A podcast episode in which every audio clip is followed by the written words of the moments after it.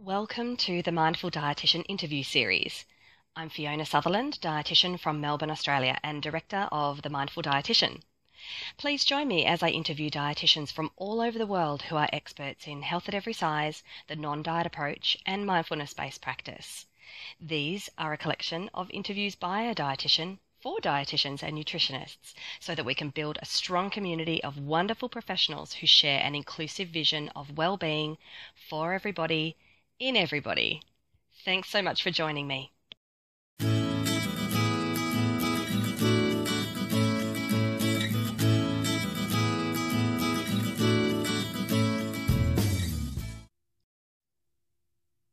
Hi, everyone, and welcome back to the Mindful Dietitian interview series. Recently, I had the great pleasure of speaking with our colleague Tracy Brown, who is a Florida based registered dietitian, but she's also a somatic therapist. So she brings some very special and unique skills to her nutrition therapy, and we speak a lot about it in this particular conversation. Plus, as an incredible bonus, Tracy shares with us one of her new meditations, which is uh, which she has designed to really help her clients cut through shame and feelings of unworthiness happiness.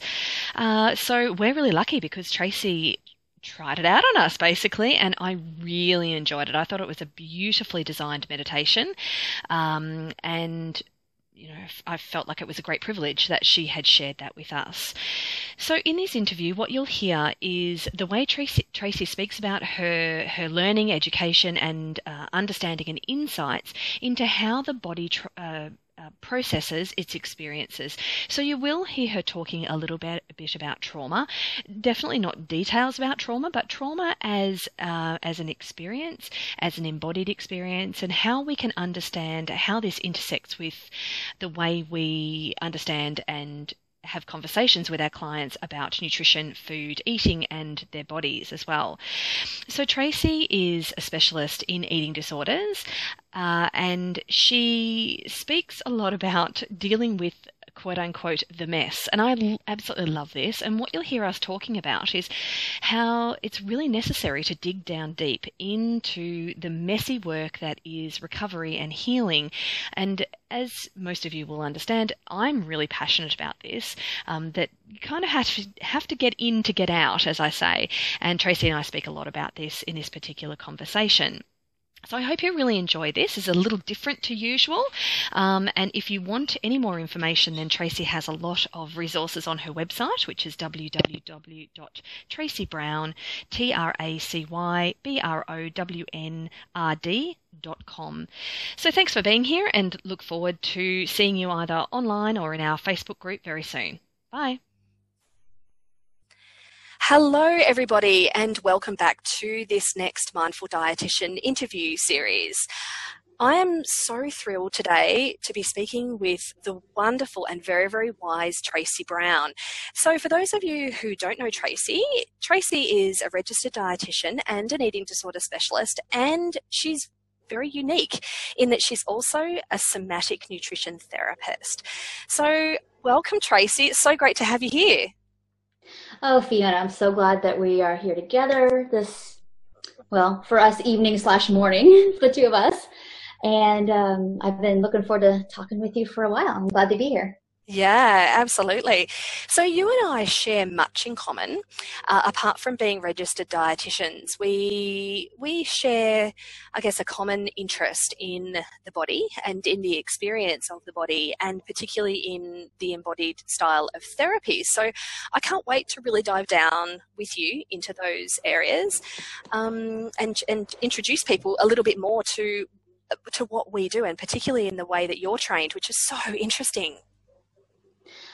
Oh, absolutely. And it, it makes sense if we, especially us intuitive eating, you know, mindful eating style dietitians, the, the body is our realm. So it makes sense that we would want to help people be more attuned and, and feel safe in being attuned to body signals, not just with food and hunger and fullness, but um, just this more felt experience because it builds confidence and helps our people tap into their own wisdom. So let's face it, you know, our you know Western worlds are very much like trying to always get our attention for the next thing in terms of food and weight and body. And if we can help our clients not just with food and body, but just on the bigger scope, be in and trust their bodies, which is where you know a lot of our inner wisdom can come from, then we are helping set them up for their life.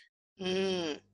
Yeah, absolutely. I couldn't agree more. I really love how you said that, you know, setting up for life. So we're not offering kind of we're not offering short-term solutions, are we? We're kind of building right. skill, lifelong skills and also um, intergenerational skills. So if someone is a parent or a future parent, that it's something that they can pass on as well.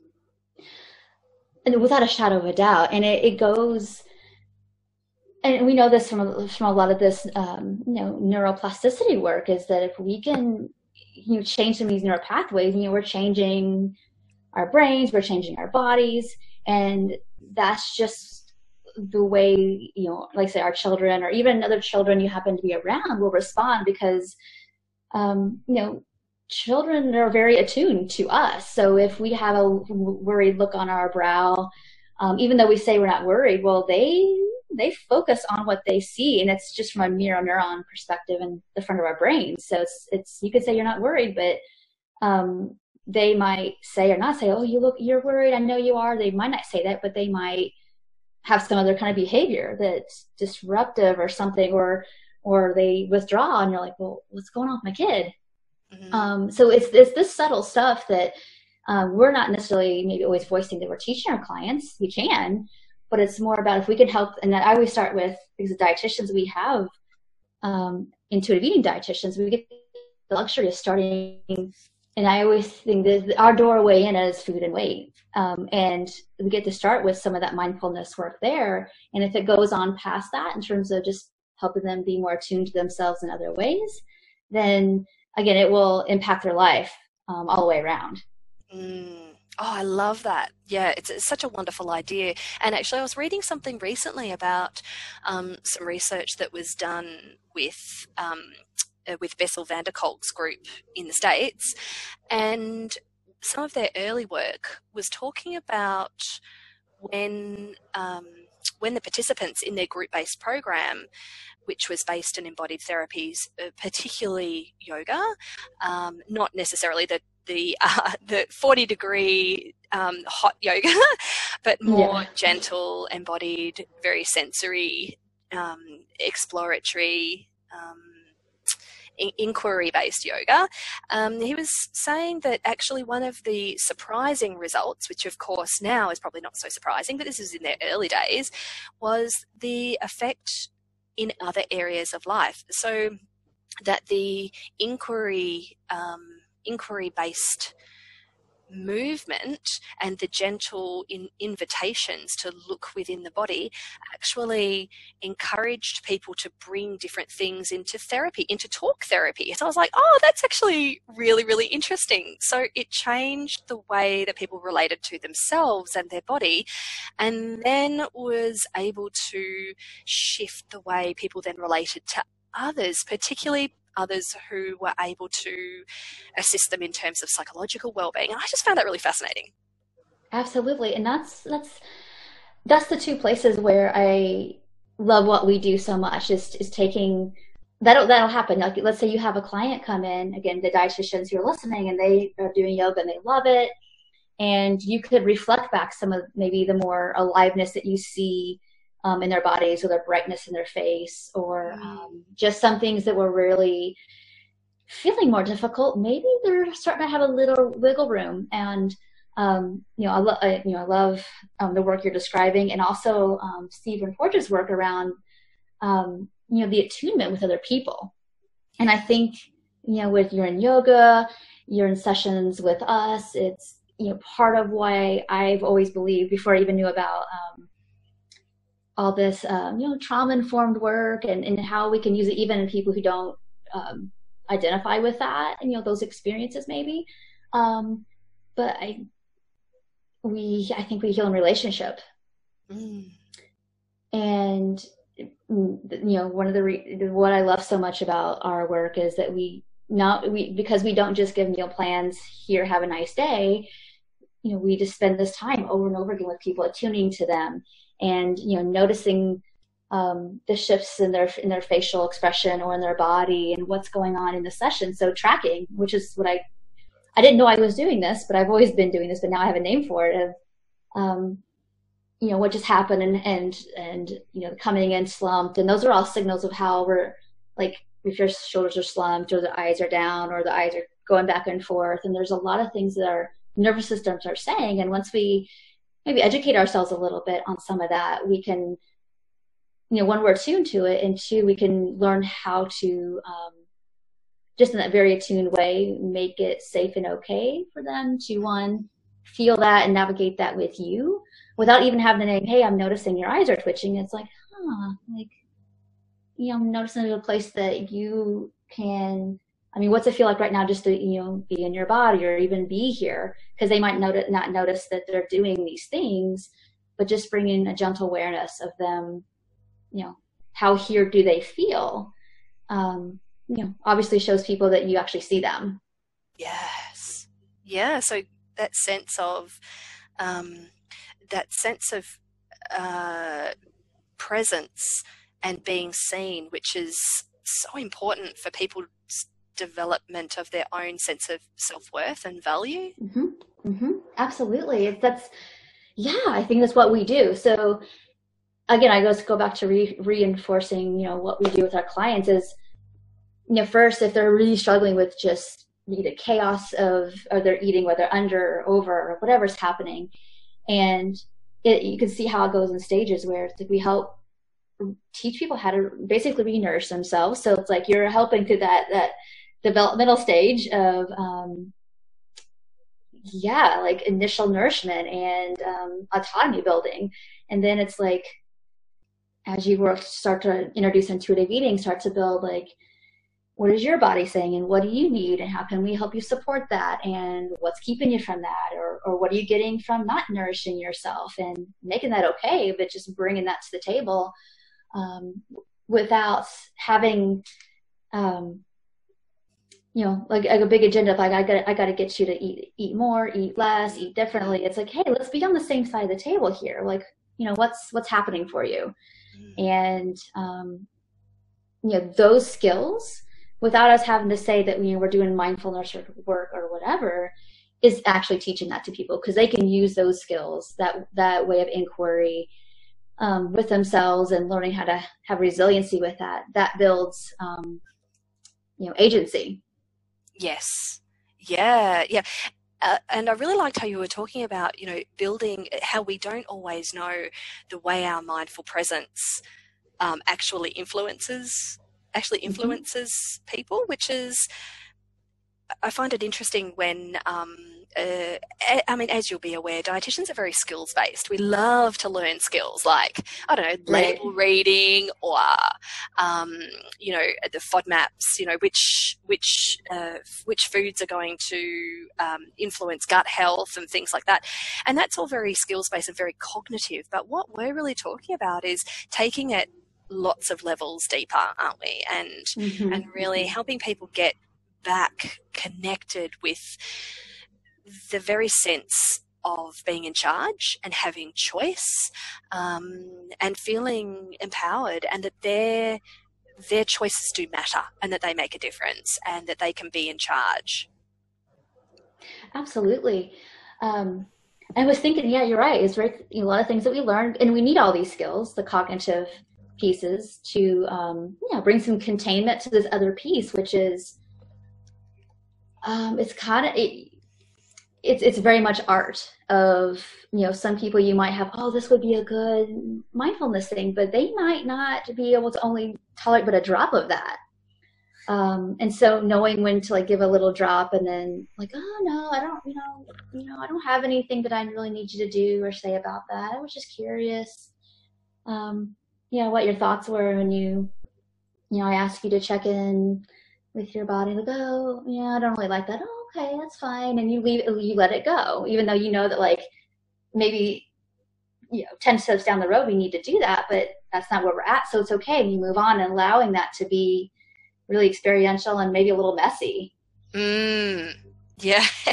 yeah, because uh, we, we don't necessarily like messy, do we? And our clients don't always like mm-hmm. messy. So right yeah that's i mean that's something so interesting to to dive down into if you don't mind you know how do we how, do we, get, how do we get comfortable with mess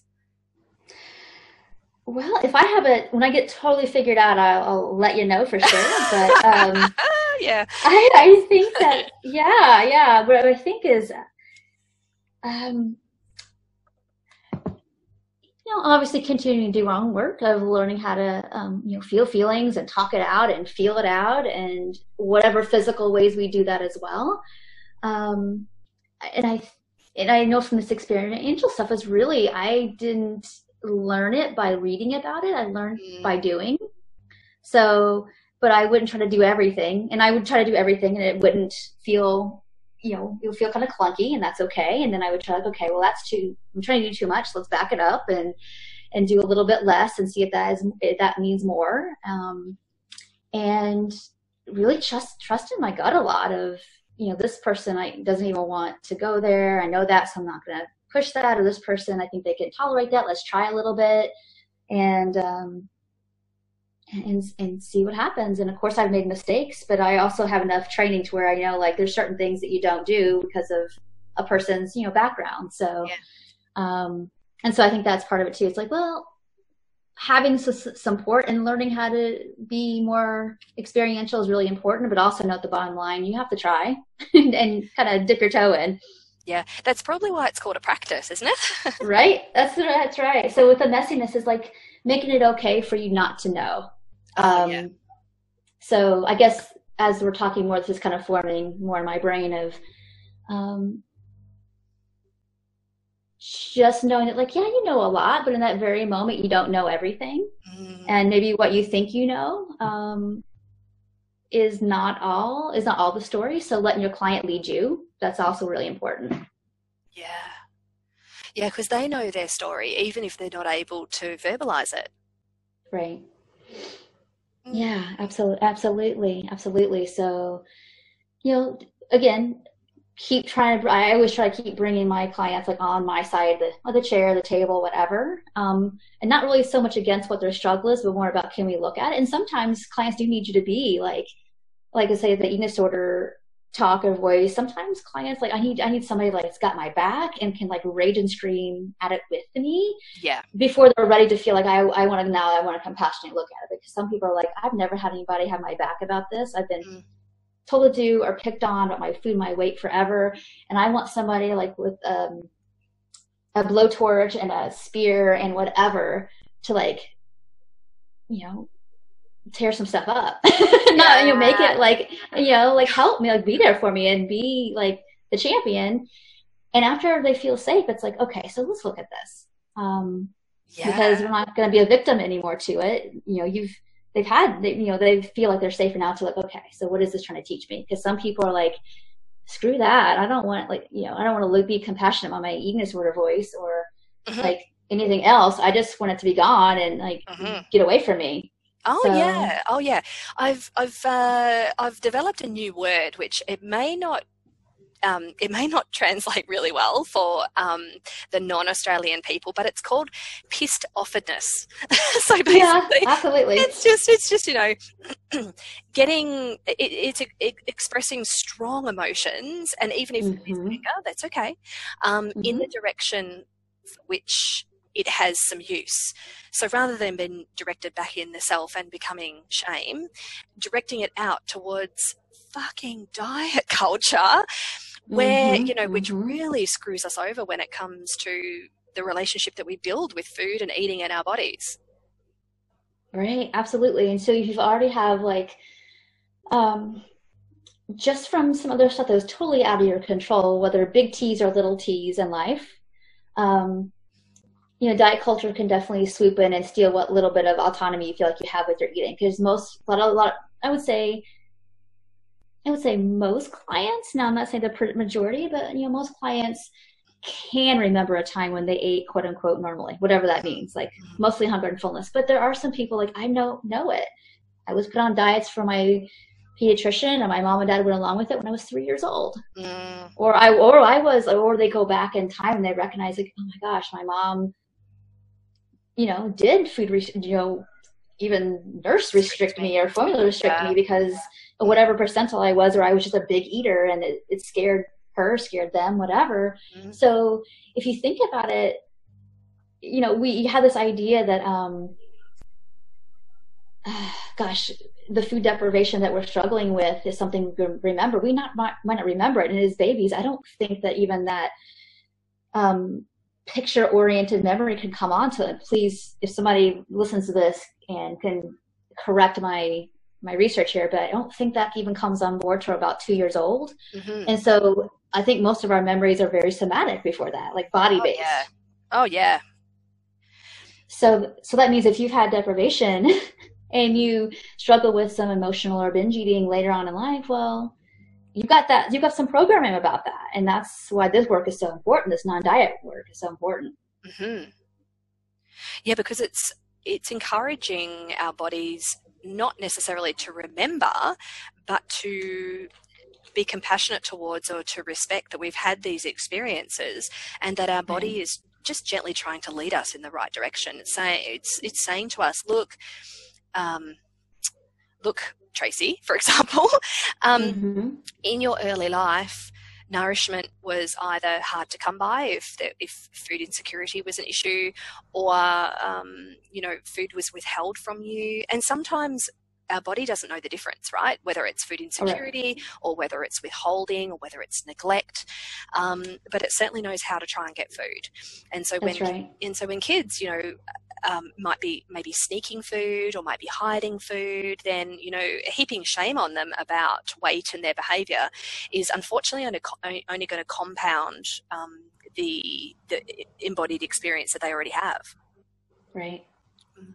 Absolutely, which is why this to me it feels like the only rational uh, uh and obviously ethical way to be mm. able to help people come back home to themselves and rewire all that is just over and over and over and over again these experiences of like tuning in the best we can feel and experimenting with that and really supporting our clients as long as it takes to like keep listening keep listening. Okay that didn't quite work. That's okay. What do you need to know over and over and over again and they're going to want to like go back to dieting because that feels known and yes yep. you know that's what they taught you know thought but at the same time if you can keep, keep holding that attunement in that space for excuse me um,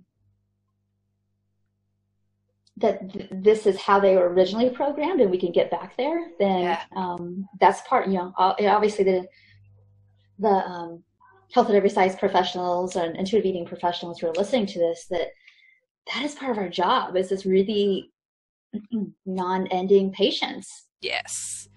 Yeah, it's it's the most beautiful thing about health at every size, isn't it? Is that it mm-hmm. comes with it these beautiful ideas about how to be with somebody, um, and also how to be with ourselves as well. So it offers this just a lovely model to work within, where we can be compassionate and understand and seek to understand somebody's experience and to invite them to do the same thing in a in a way that is not um, directive or um, you know it promotes equality and um, equitable care. And i just it's it for me like you said it's the only rational i like that rational and ethical way to be working.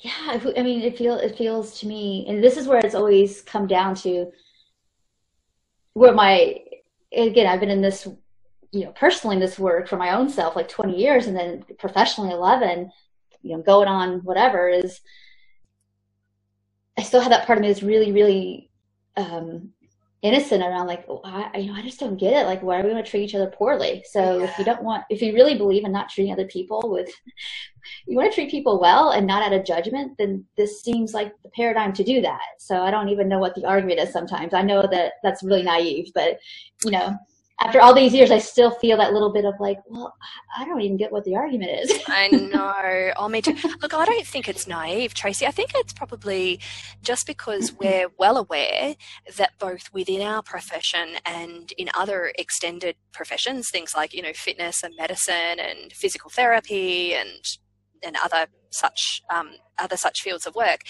that we know that um, it's so easy for other professionals and and us and our colleagues to get drawn into essentially or ostensibly diet culture, you know, and diet culture messaging.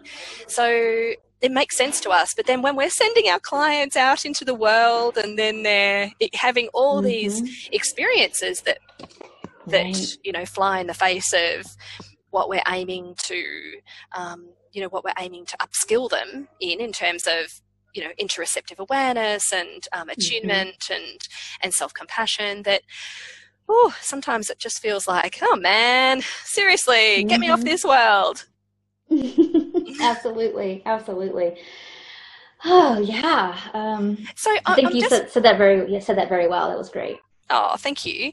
Um, now, I'm wondering, Tracy, if you don't mind us backing up a little bit, because sure. you mentioned something before that, that maybe there's quite a number of people that don't know, um, haven't heard these words before. So you use the expression big T and little t. Um, so can you explain to us a little bit more about what that is, please?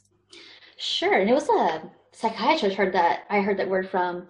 And you know, you know, to be human is to experience things in life that were overwhelming. And so this psychiatrist was talking about trauma. So big T's are things like shock traumas and you know um, abuses that happen, sometimes really um, and developmental trauma, like things that happen really young in terms of different levels of getting certain needs met and they just weren't out of neglect or whatever happened. Um, and then little T's are things, yeah, the little things that in and of themselves we wouldn't think like, well, that probably hurt that little one's feelings or that kind of thing happened. But the issue is like it's the way that stuff gets stuck is usually from the lack of basically a presence that um, could help our nervous systems come back to a place of some resolution. Mm. So it can it can be little things, and and I don't know that I consider think, little things bullying, but it can be big or little. Mm-hmm. Um, it could be things like having a difficult conversation or um, just even being a little laughed at about that at school, and then there was just nobody around, and that gets stuck in the nervous system, and that like, breaks down a sense of you know worthiness or or okayness in the world, and so um, those are the things as dietitians we bump up against all the time that are really some of the reasons why people develop food rules or develop um, just not okayness feeling in their body. It's, it's all projected onto the body and the body size because of our you know our obsessions with like there are ways that are basically more worthy and less worthy in the world. And we project a lot of that. And a lot of that comes from uh, at least in part and you know not not only just you know the, the little t's or the big t's but of course our genetics and all kind of environmental stuff. But um, those things are, are part of I think are part are part of the puzzle. And we don't, we, of course, as dietitians, we don't necessarily name those things for them. And sometimes mm-hmm. you never know. Mm-hmm. You never never know what it was because some people tell you everything, and some people tell you you just kind of know something happened. You kind of have an idea what it was about, but that's it. And it's not our place to really dig into that or ever ask. Sure. But j- just like um, you know, obviously be respectful and and just in the back of your mind that like there's there's certain places that you if if you're knowing that like there's certain places that they don't want to talk about you don't force that. Yes. Um, and i might be bumped up against the food so you don't necessarily you can suspect like i think something going on with this food because of the way they're describing it. Um, but you don't necessarily ask them to eat it or to challenge themselves with it. Mm-hmm. um, the same thing with with movement. There's a lot of times that um, sometimes being more active wakes things up in people and you have to say like let's take some time off from movement. Let's you don't need to do anything right now. Let let, let things be for now. Um, and encourage and make that okay for your clients so they can you know um, process that you know in the place they need to so. Mm. Mm. Or particularly um, when people haven't moved for a long period of time, perhaps you know because their experiences of moving their body have been ha- have really brought up feelings of shame, and, and they may have Absolutely. experienced being shamed. You know, um, mm-hmm. so it, yeah, these these experiences can be really formative for people. Absolutely, and as dietitians um, you know, of course, we can talk about their relationship with movement and what's it been like to move their bodies and what was it like as a kid. And, um, you know, if it, there are definitely realms that we can go into in terms of, mm-hmm. you know, if they were, you know, pit class for, um, we call it PE here, you know, in the States, mm-hmm. Um, or sports teams or whatever. Um, those are things that for some people diminish their um, belief in themselves that they are a body that likes to they have a body that likes to move um, mm-hmm. or they haven't had a lot of opportunities or whatever the reasons were sometimes those are things that you can definitely you know do compassionate inquiry around and help them um, decide if or when or what that would look like if they wanted to move again um, or if they can um, you know and sometimes it's deeper than that and that's and but that will that will show up and then that's where you want to obviously pass that along to the the person's therapist um, mm-hmm.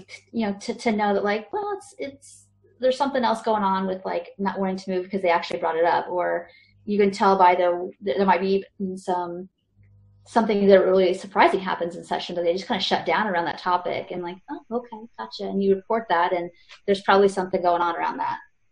Yeah. Yeah you you spoke before about things getting stuck in the nervous system and i'm really fascinated with that idea. And and and then you went on to talk about you know how this uh, incites a sense of rigidity around around for example food rules or maybe weighing or numbers or you know everything that kind of goes right along with with diet culture. Um, right. so in terms of things getting stuck in the nervous system what do you think might be interesting for um, for dietitians to kind of understand about this particular concept? Because i personally find it fascinating and i know that you know a lot about it so well, I find that these things just kind of get coupled. So, um, you know, let, us say constantly tracking, if that feels hard for a person to let go of, um, really kind of explore and be curious, like what that feels like if they did. And sometimes it's like you're not, you're, t- sometimes I'm not even educating unless this is something I really feel like would help them, like around like you know stuckness in the nervous system sometimes it's like to elicit a response like how come that feels hard? That's where you're doing experiments like hey could we i wonder what would be like to not you know count something for one meal one day one whatever. Mm. and in the session you know you're talking like i don't like say hey at the, the last five seconds of the session hey why don't you go do that? It's um if i could if they're saying they want to not do it and then they can't not do it. It's being curious early on the session, like, huh, so I know you said you didn't want to count calories and part of you trust that you don't have to, but you still you still are. I'm curious about that. What would that be like if you didn't? And then you name some parameters one day, one meal, one whatever, and ask them what that feels like in their bodies. And, you know, if there's fear, there's a charge about it, or there's just like walls come up, um, then you might explore that with them like well what is that wall and what does that look like? And and do some i call it embodied imagination work around that you know you know and you might get far with it might not. This is where the experimentation comes up but it just brings up like wow i just want to share with you that i could see how hard that is to not do that even though you say you want to. Um, so if that i don't know if that, that's a, if that's a good example or not that i was mm. describing but well, it's a very practical example and something that, you know, eating disorder dietitians who are listening to this would really relate to um, because you're, I guess you're talking about a little bit more of a, a body up approach as opposed to a cognitive, a cognitive like top down. Right. And I do that. And that's how I, you know, first learn is more cognitive. Um, right. And I kind of, and again, I didn't, but I pretty quickly melded the two just because I think that's kind of how I'm wired is more emotion and body based. So mm-hmm. um, I pretty quickly can notice when we're talking about that some people just got it, click, click, and you could they could challenge themselves, feel some fear, and move on. And some people it's just they could hear it, but it wasn't shifting. Mm-hmm. And so that's when I started just playing around, and later on I got like actually more um, um, formal training and all this stuff. But um, yeah, it's just really interesting. Yeah, I think at this point I do depends on the client. And again, if they come in and just their presentation, like who is this person? So some people can't really do that much embodied stuff right off the bat. Some people it is you need to start with here's some facts, and I think all clients need some of that anyway. Um, and it's interesting, people, you know, some of the some of the neuroscience or some of the biology um, of how things appear in the body, you know, and our experiences of what what appears in the body. I think clients, um, my my observation is that clients find it really interesting to understand. Oh, wow, this is not, uh, for example, this is not unique to me. Um, right. This there's something about this that makes sense. Um, in understanding this, I can make sense of my own experience. And in doing so, maybe it gives me hope that I can mm-hmm. find ways around it or through it or um, you know so we're not we're not in that let's get rid of it mode. We're more, Right. you know, we're more thinking, okay, so if I can make sense of this experience, then I can kind of integrate it more. So absolutely right. And it's something you mentioned the cognitive model, um, which again, most of us people, us dietitians or other professionals here, you know, We're awesome. a lot of like we're on it. Like CBT is like pretty easy. Yeah. But Uh-huh. what what I what I learned is like, well, I don't. I was thinking, do I really want people to be better at coping with the stuff in their head, or do I want people to be able to transform it, like build new neural Yeah. pathways? yeah. And so it's like, uh, yes, body, please, thank you. yes. So is that what brought you to uh, investigate more about the somatic Mhm. therapies? Okay. Yeah. Yeah, absolutely. So I was having, you know, again, some clients and they could, they got better, you know, emotional tolerance to like the food experiments we were doing and um, body image work we were doing. And, and I think that again, I was doing a lot of attunement and lots of compassion work and honestly, just a lot of that um, really, really consistent that we all do presence over and over and over again. And that was enough for people. And some people, again, that have other more complicated stuff neuro like um, nervous system wise going on that just you know cbt is not going to cut it. Um, Sure, and, sure, the, and these are the yeah. people that like you know are over and over again with you a long time or have other diagnoses too. And so um you know these this is how i got down this road of like oh gosh i was doing really good i thought i was doing really good work and there's a, there's a ton better. And then they're restricting again or they're binging again. I'm like what just happened? They that hasn't happened in x number of weeks months year whatever. Mhm. um and then i was like okay. So there's not much more i can tell them. Mm. so what is it that is also happening in this experience? So this is how i got down the road first of you know studying around peter levine's work and then just all kinds of stuff around um, trying to understand the nervous system. So i've studied with i'm gone on my fourth teacher right now. Um, different different angle Right. of the stuff and, and reading and um, and again again there's not really a curriculum for this for us dietitians. So it's like you know learning how to like and this is why i think where having supervision with a therapist is really important because you know i want to stay on in my lane and not be doing too much because some people there's you're going to bump into stuff that um, you, you're not you're not going to know what to do with and it's not your role Yeah. um, yeah. and so knowing how to take some of these tools and these in, the, in this work and um, yeah help people just feel basically help people build safety that's always my number one in my session build safety building safety building safety Yeah. yeah and that's like my number one goal and that if they feel better at the end that's awesome um, that's not necessarily the goal I, and usually people do just because okay they have, they have a place where they kind of like they could get again be like a little dropper full or like a millimeter more in like some nourishment and okayness in their body but um and that's how slow can go sometimes so and that's what we that's what i want people to understand from this work is sometimes it's like what people can tolerate is is is small and that is more than good enough mm-hmm.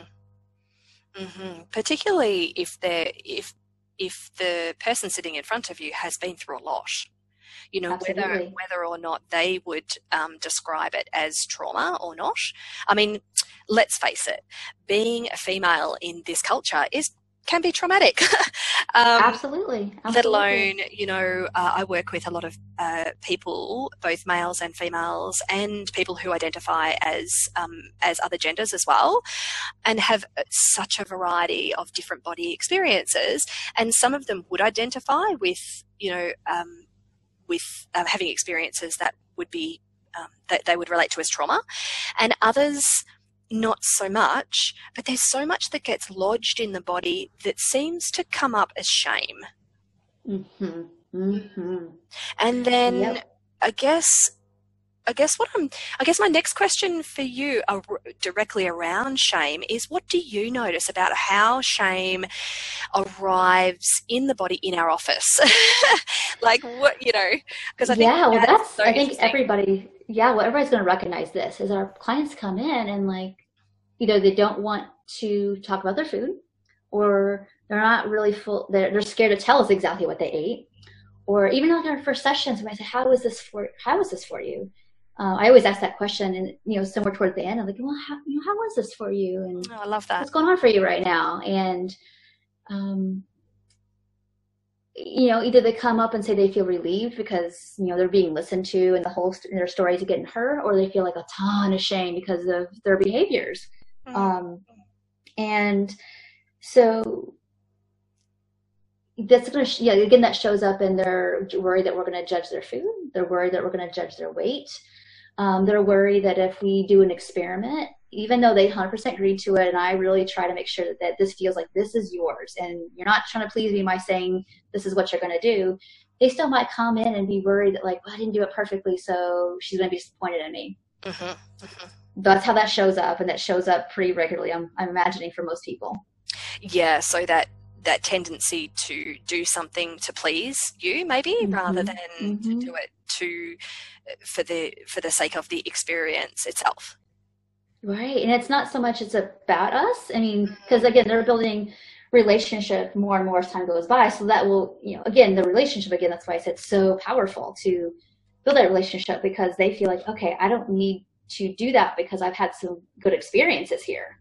I can be more like authentic um, mm. and that that gets earned with you know our presence and our attunement mm-hmm. um, and yet the shames you know the shames i mean those are the main like on the surface things that most people recognize coming in um, and you'll see it in terms of like they feel shame for the groceries they really want to eat or yeah. Um, yeah. buying new clothes for themselves i mean the, all that has a root in shame mm-hmm of of having needs. Oh my gosh, like I don't want to. You know, you'll talk to them about like this is their energy needs and this, and they're like, and they don't like that. They don't want to need that much, um, or they don't want to like a certain food, or they don't want to admit that you know they like to eat cookies. Um, that's all rooted in shame. Yeah. And when we could, what are the what do you think are the most vital elements that we can bring in apart from mindful presence? And we've talked about that a lot um, today, which is absolutely front and center. So, apart from mindful presence, what are things do you think the dietitians can really keep front of front of mind when it's pretty much to be expected that if somebody comes to see you um, and they have any kind of uh, food, eating, or body struggle, um, what are the what are the top elements really to keep in mind in terms of how to sit with shame? So, so again, there. I mean, the again the, the cognitive stuff around around even though there there's just it's almost like reminding people. I know that you know me different or better, like you know, reinforcing that like let's let's say they do something, they eat something that they know will hurt their stomach, but they do it anyway. Yeah. Yep. And and and they feel bad about that and they're beating themselves up and they can't give themselves compassion. Mm-hmm. it's again showing up with them it's like huh well i, I hear you. You're, i know you're i hear you. You're, you're saying your rational mind knows better but and but and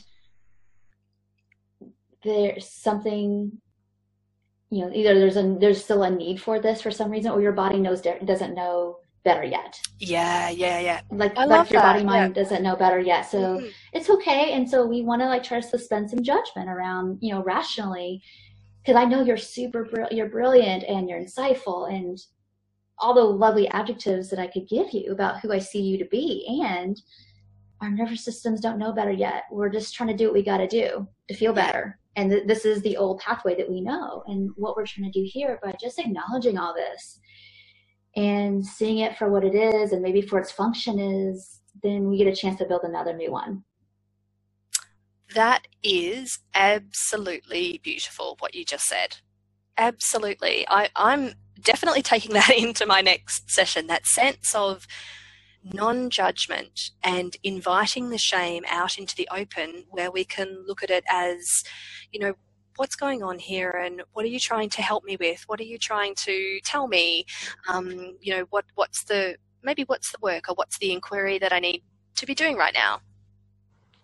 Absolutely. And, and, and that's, that's kind of like the, the first, that's, um, you know, that kind of started off very cognitive and, and there's other mm-hmm. times where that it goes that direction and we might go even deeper with it around just, um, being with the part of that person that needs to do that with their food. And that might not Right. be their adult version. And, you know, some people aren't quite ready for that. And some people can, yeah, they can quickly, they're very visual. So they can drop into like seeing themselves at 10 and feeling like what they needed to do was too much and all that shame. And they didn't have anybody.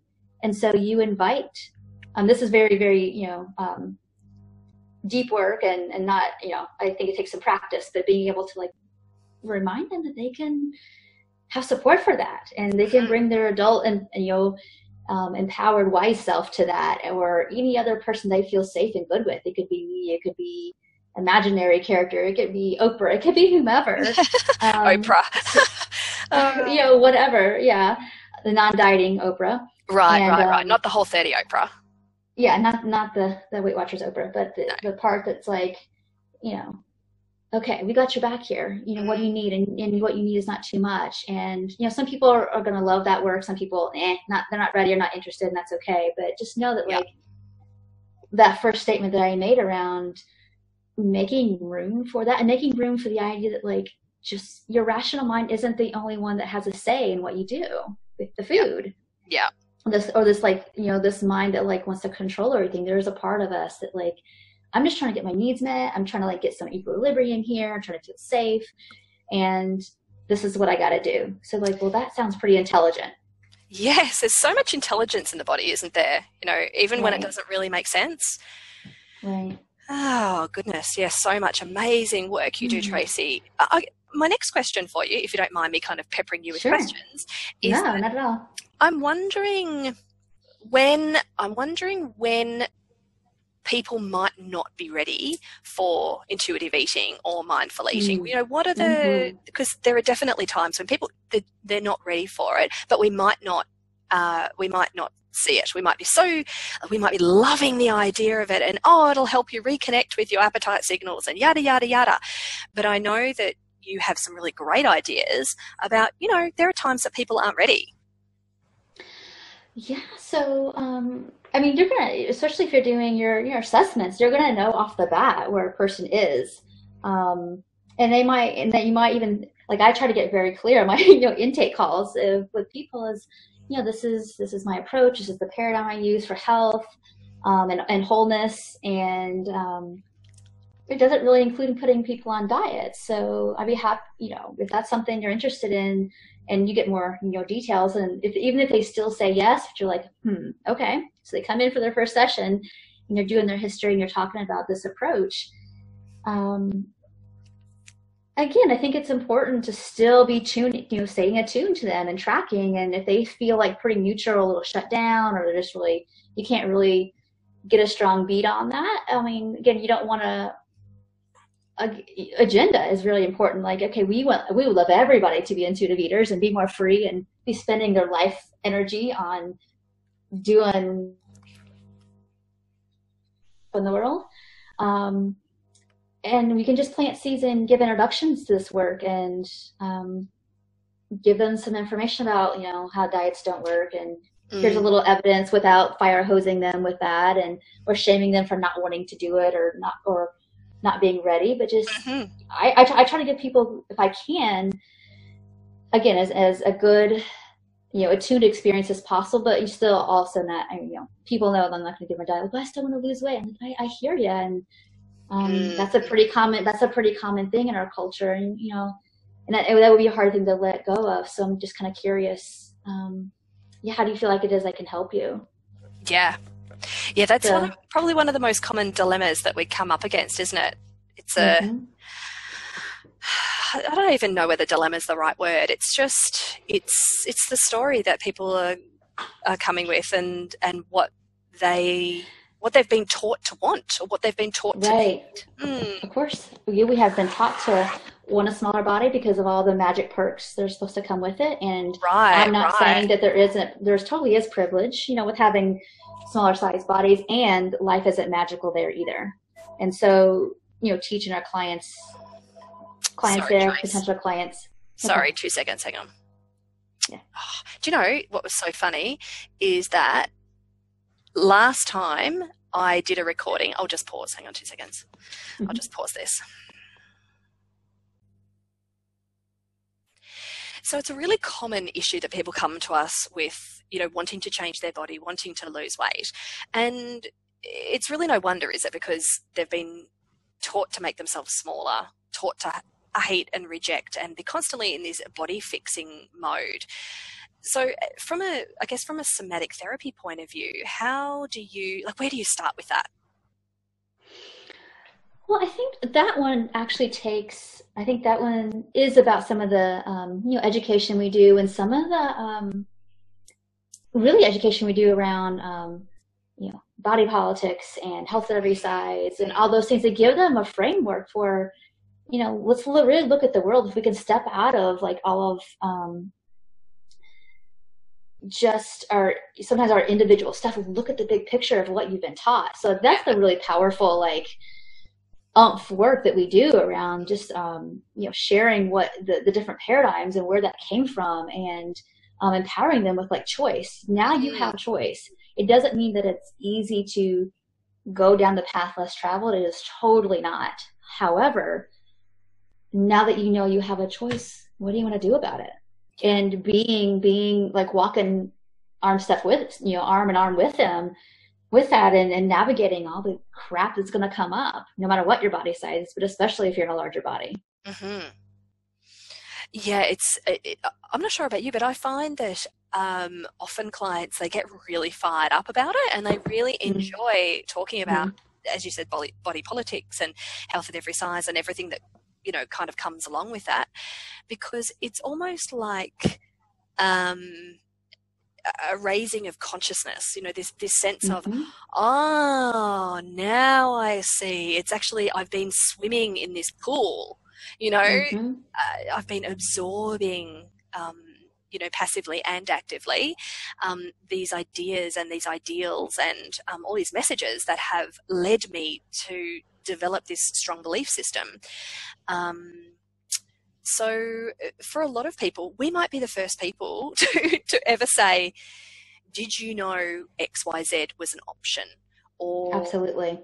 You know, that's pretty cool in lots of ways. Absolutely. Absolutely. So, um, I think that work is actually pretty important first. Somatically, once you do some of that, then it helps you with that internal conflict of like, I, mentally I want that, but emotionally this is kind of like stuck and why I go back and forth sometimes with my eating behaviors or how I talk to myself. And so it makes it easier to access that a little bit because you're not fighting up against like, you know, thinner body is the only beautiful body and all that crap. You know, it's like, no, that's not all real. That's just totally fabricated stuff. It's not actual reality.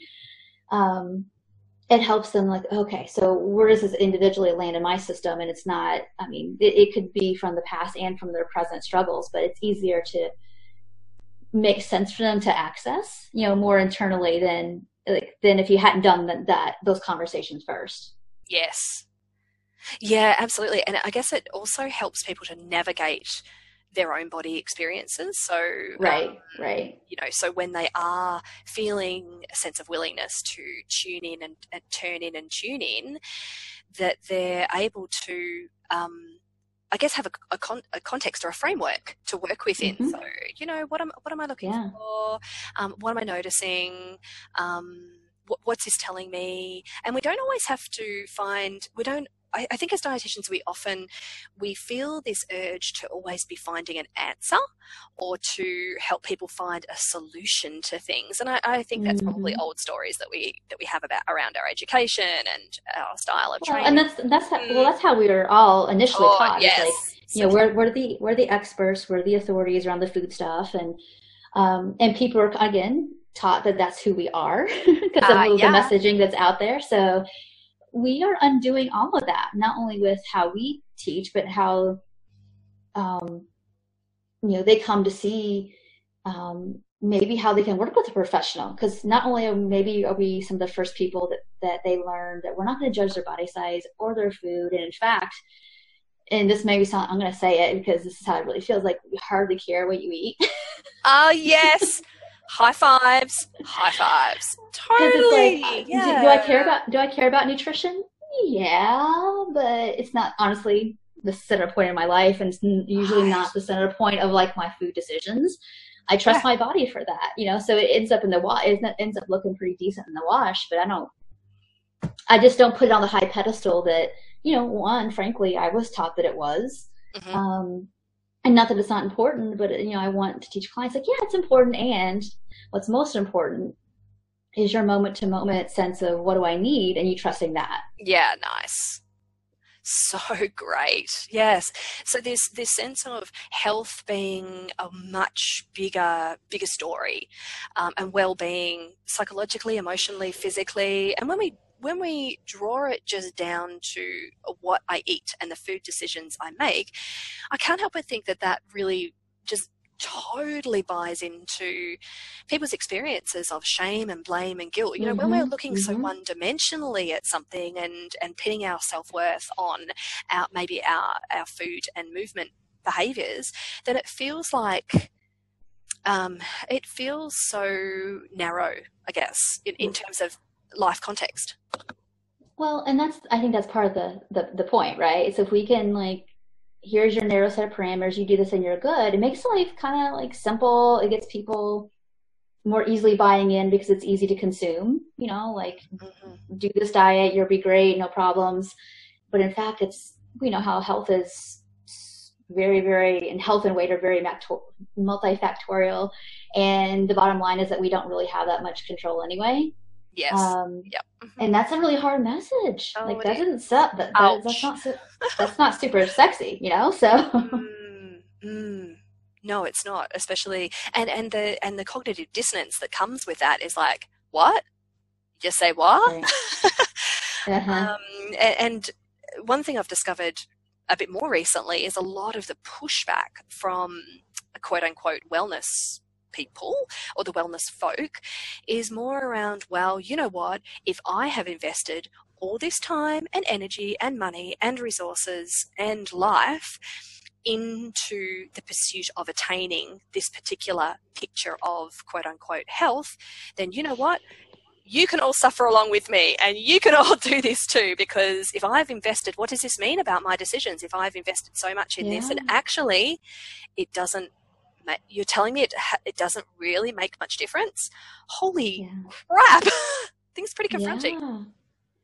Very confronting, and I imagine you know really painful. And we've all probably yeah. had our ways in which we recognize something uh, just wasn't really in alignment, and we got you know we're human, and, and it's, it gets totally sidetracked from you know inner more inner wisdom, and it uh, happens to every human. Um, and so you know they again, once people kind of wake up, that's their, if they really don't wake up, but it's, you know, it's out there and it's real. And of course, it's almost like when things become more real, then, um, you know, it's gonna be more, um, vivid. vivid. And you know people have to make their decisions from there like how they proceed and, and being willing to do the work. If well if i'm going to do a course correct that's great. If i'm not then but we're not going away. So. Yeah, yeah. So that's that's the difference, I guess, between you know um, ex- uh, extending compassion to people who genuinely don't know any better, and then um, I tend to. This is just me, and I know this is something I need to work on. Is I tend to get really pretty frustrated slash angry when people actually do know better and they still do it anyway. It's like, oh, yeah. serious? And I'm not talking about my clients. I'm talking about right. I'm talking about um, people who have a platform and who have mm-hmm. a voice and who are using that voice to send messages that are directly perpetuating diet culture and body shame, um, but don't realize it. It's like a it's like the emperor has no clothes. Right, right, right. no, I am. I don't think there's anybody who of us who doesn't do this um, mm-hmm. work and get frustrated. You you've probably witnessed at least one of my rants before in our private groups. You know, like what the you know, yes. Like, um, so we all get frustrated, and um, like that we just had, like there would be there would be a big shift in people's businesses to um, yeah, that's so true. To change things, you know, a big change. I mean, because if you are, I mean, that's that's the bottom line. I don't think people want to. I can't imagine. I mean, this is again maybe my naivete around like humans wanting to like purposely, you know, and knowingly like damage someone's life by their orthorexic stuff or whatever they're doing. Mm-hmm. Um, but I think there's yeah, like you said, like I'm gonna put my I'm gonna put this little bag over my head and just like pretend it's not really there because mm. I have to change I have to change too much and that would be uncomfortable for me. So you know. Yeah, yeah, you've hit it in one. You've hit it in one. It's, it's, it's a discomfort that comes from the mess, right? And right. and we're full circle. mm-hmm. There we go. There we go. We found our own answer, Tracy, to that question. Yeah, absolutely, absolutely. Oh my lord! Oh my lord! So um, now you were telling me prior to us starting to record that you have this amazing um, meditation that you've developed um, about. So, can you tell us first of all a little bit about it? Um, sure. so, I've, I've about. Yeah. Well, so I've been doing yeah these different body-based somatic meditations for well, putting it out there in the world, like actually having the guts to do it, you know, for a couple, well, at least a year, maybe longer. Um, but so every once in a while, I make a new one, and so this is the first one I've done. This this is this one I haven't done publicly publicly before. Yes, some practice, yes, with with people, but not out there. So you all get first listen, which I'm excited about. Um, oh wow, I'm excited too, Tracy. That's yeah, so much. That's yeah. so generous of you. Cool. Well, I'm excited for you know I'm, I'm the I'm excited because I feel the potential of this being beneficial, and that's the point. So mm-hmm. this one's about finding our center um, to increase worthiness. So instead of saying, you know, find your center to decrease shame, let's like actually focus on what we want, which nice. is, you know, a better, a, a, stronger sense of I'm okay. So um, this is what this meditation is, is about. Thank you so much. Yeah. And so, if are you are we ready? Yeah, let's do it. Let's do it. Okay, so there's a little intro to this, and then we'll you'll I'll, you'll you'll feel how it's shifting in. So, so I call this finding your center to increase worthiness. This meditation is adapted from one of my somatic and shame resolution teachers, Karen Scoto DeLucia. This simple practice is designed to help you shift the stuckness of shame into empowerment and aliveness. Practice regularly, this meditation will help you move forward in a freer way, less triggered by intense emotion related to being in the body or with food. Our aim here is increased self worth and respect through creating new neural pathways, which will make it feel more natural to be able to ride the waves when difficult things happen and, in general, live life more connected and in well being. My dedication to you is to help you become more of who you are, which is, of course, whole and broken. Worries with food and weight can melt away as you become more comfortable finding and being in your center and knowing the gift you are. A few things before we begin. You need not have experience with embodied imagination work, and remember there is no getting it wrong. Some people report finding their centers visually first helps them connect more physically, and that's great. We are looking to be in our felt sense, and there's no wrong way to get there. Some people get there physically first, some people emotionally. So only close your eyes if this feels good to you. Place yourself in a comfortable position where you feel safe, not too hot or cold, or overly distracted or distracted at all if possible. And so for today, we will be focused on our centers. I recommend you do this meditation in a time where you're not highly anxious or in a very heightened shame state. We are practicing this meditation in this way because we want the meditation to become something that feels more automatic. So for for when we are anxious or in a place of shame, and it can then become like a new neural pathway and a more reliable resource for us. So practicing these meditations when we're first highly anxious is probably not going to help us that much. But if we can practice it and when we feel at least more neutral, we can build a sense of like, okay, okay, I have something to go to. So in this time, if at any time you feel overwhelmed, things feel dark or numb, orient yourself to your feet. And by that, I mean feel your feet on the ground. Notice which part of your foot has more contact with your with the surface. Look at your hands Look around your room gently for your favorite things and give yourself what you need to feel more connected to the current day and time, reminding yourself of your safety in, in this moment. Even though many of us might have discomforts with the idea of being in our bodies or have actual physical pain or limitations, it's okay that you feel this way. And I encourage you to receive the benefit of this meditation no matter if you feel this will work or it won't work or what you're feeling physically. So let's begin. Either seated or standing, place your focus on your center. You can place your hand on your midsection if this feels comfortable to help you cradle yourself in focus. In most traditions, the center is the seat of our energy and power. Somatically and neurologically, our center holds much of our emotions and therefore many images. As we do this, aim to follow each step and take your time. When you re listen to this again, feel free to pause and restart at your own pace. You can get a sense of feeling your midsection by referencing your belly button, or again, use touch to where it feels good for your hand to land. Start to notice the how, start to notice what this feels like internally to be in your center. If anytime you feel a little uh, distracted or ungrounded, come back to that felt sense internally of these sensations, especially if your mind tries to make sense or analyze what's happening. Now imagine your inner sense of self in your center and allow it to be curious, like it could float around a little bit, moving from side to side, further back, then maybe forward a bit. After some time and curiosity, find a place that feels neutral and even good, like, like a sweet spot. You may feel more confident and landed with the least amount of effort in this spot. Now, in this landed sweet spot, bring up a picture of a time when you felt shame about your eating or your weight. It could have been yesterday or 30 years ago. Do a quick scan of your body.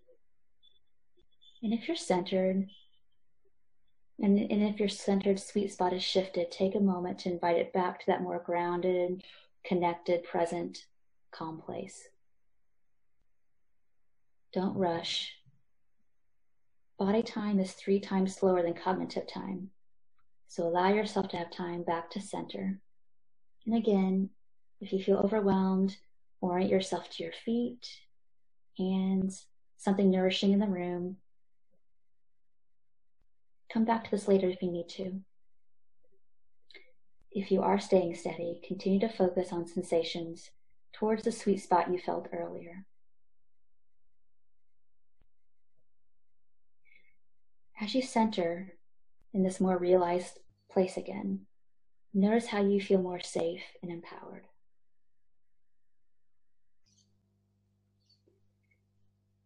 And now, recall a time that you felt very connected in a social way or setting. It needs to be a strong, positive experience. It may have been a celebration, holding a baby, going on a date, the most compassionate session with a trusted guide or friend you've ever had. This could have been yesterday or 30 years ago. Allow this memory and, the sensations to unfold, registering them through your body and particularly in your center.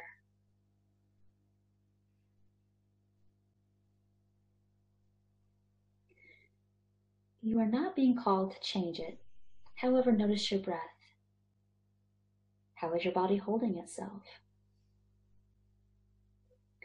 What has happened to any feelings of embarrassment or shame you may have had? Did you forget about them? I encourage you to practice this a couple times a week, building and feeding those neural pathways towards sovereignty and feeling your feelings, and quickly changing your thoughts around food and body size. Many people, after having practiced this for a matter of weeks, report feeling more confident that food or body thoughts are manageable and lose their power. This, of course, builds confidence and competence, which then, of course, builds more well being. also a sense of connection and ease in themselves is possible with this practice. So, for quick reference, my teacher also recommends people to utilize this four step process for alchemizing shame. Locate your center, invite it to arrive at its sweet spot, recall that experience of strong connectedness with another person or group, and feel those sensations in your body. And notice what shifts begin to happen. Even if shame comes from your own self talk around food or weight, projection from someone regarding negative food or body talk, or feeling not heard by a professional, you can access this more enlivening, strong feeling anytime. People also report feelings of calm and inner resolve by learning this meditation and four step process. And so start to notice at this point, physically, is your chest feeling maybe more lifted or expanded, or your chin more up, or your shoulders more broad or squared, and maybe your stomach feels calmer. There may be a sense of solidness in your body. You don't need to be a yoga or meditation master or even like those things to reap the benefits of this practice. This tool was created for you to reduce shame and increase well being, which is for all. So practice this, enjoy your journey towards a more interdirected, connected relationship with food and with life.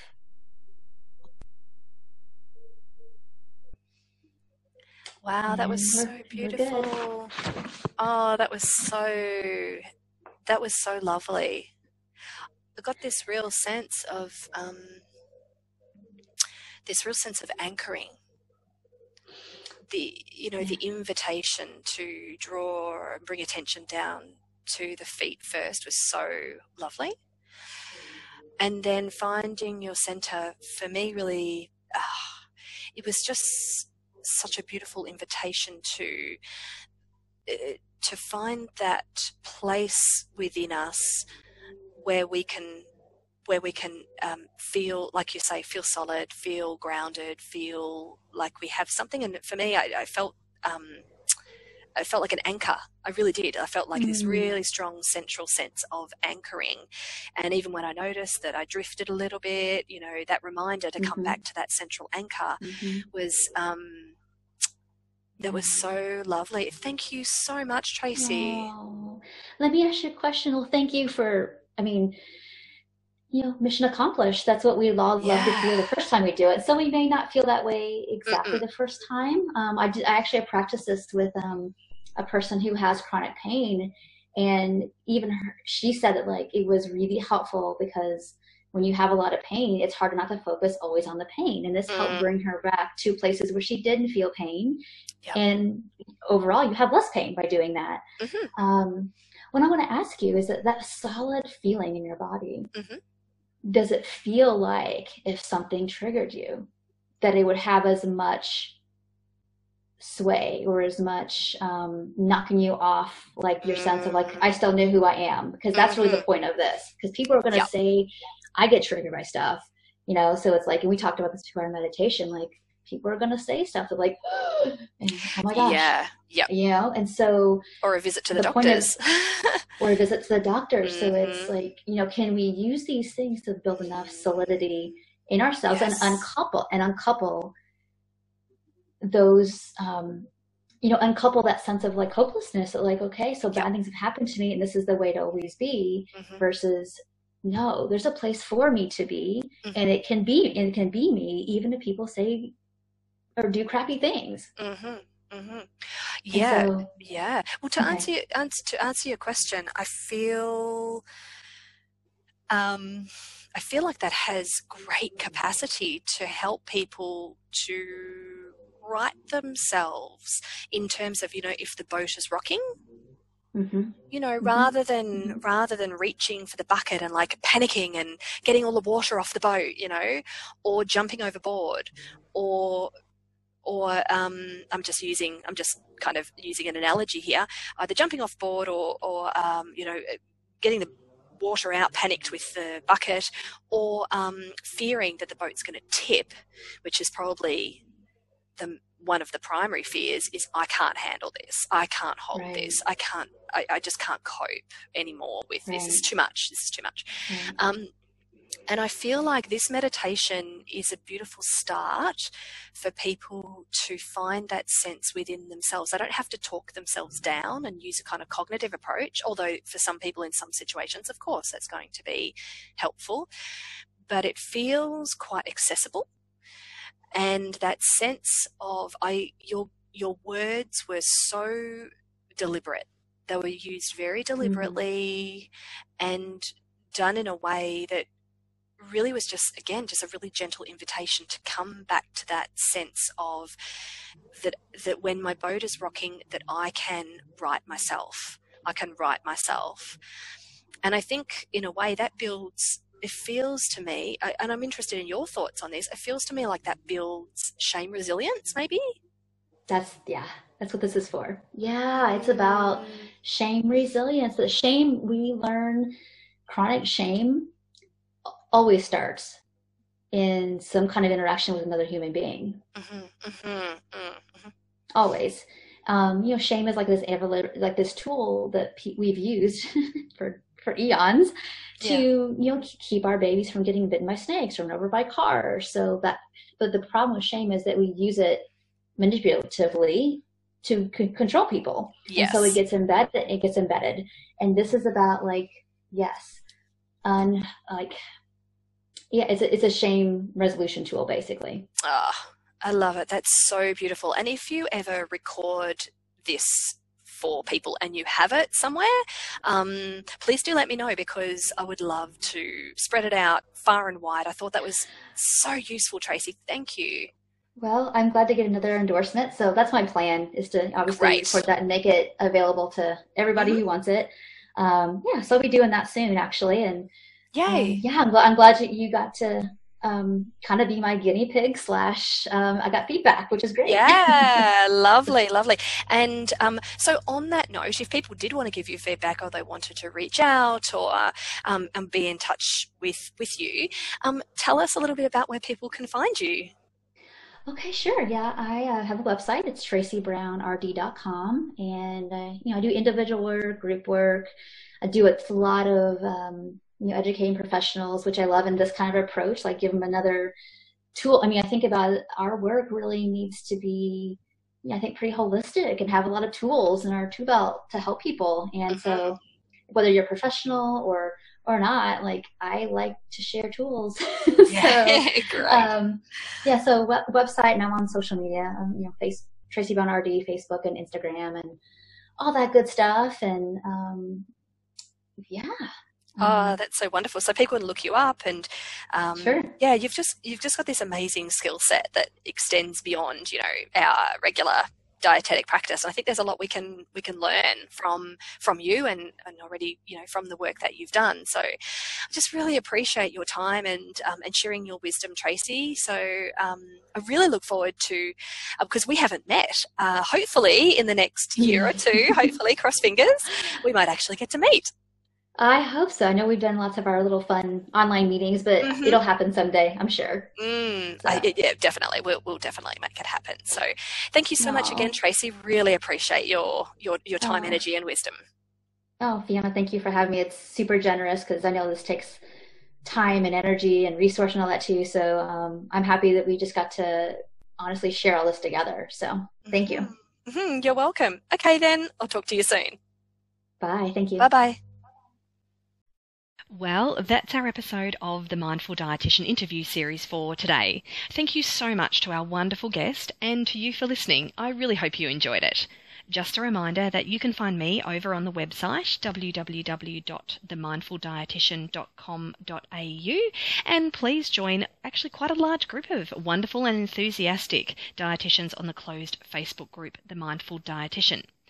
The music you hear is called Happiness from Bensound, used under the Creative Commons license. Have a great day, everyone.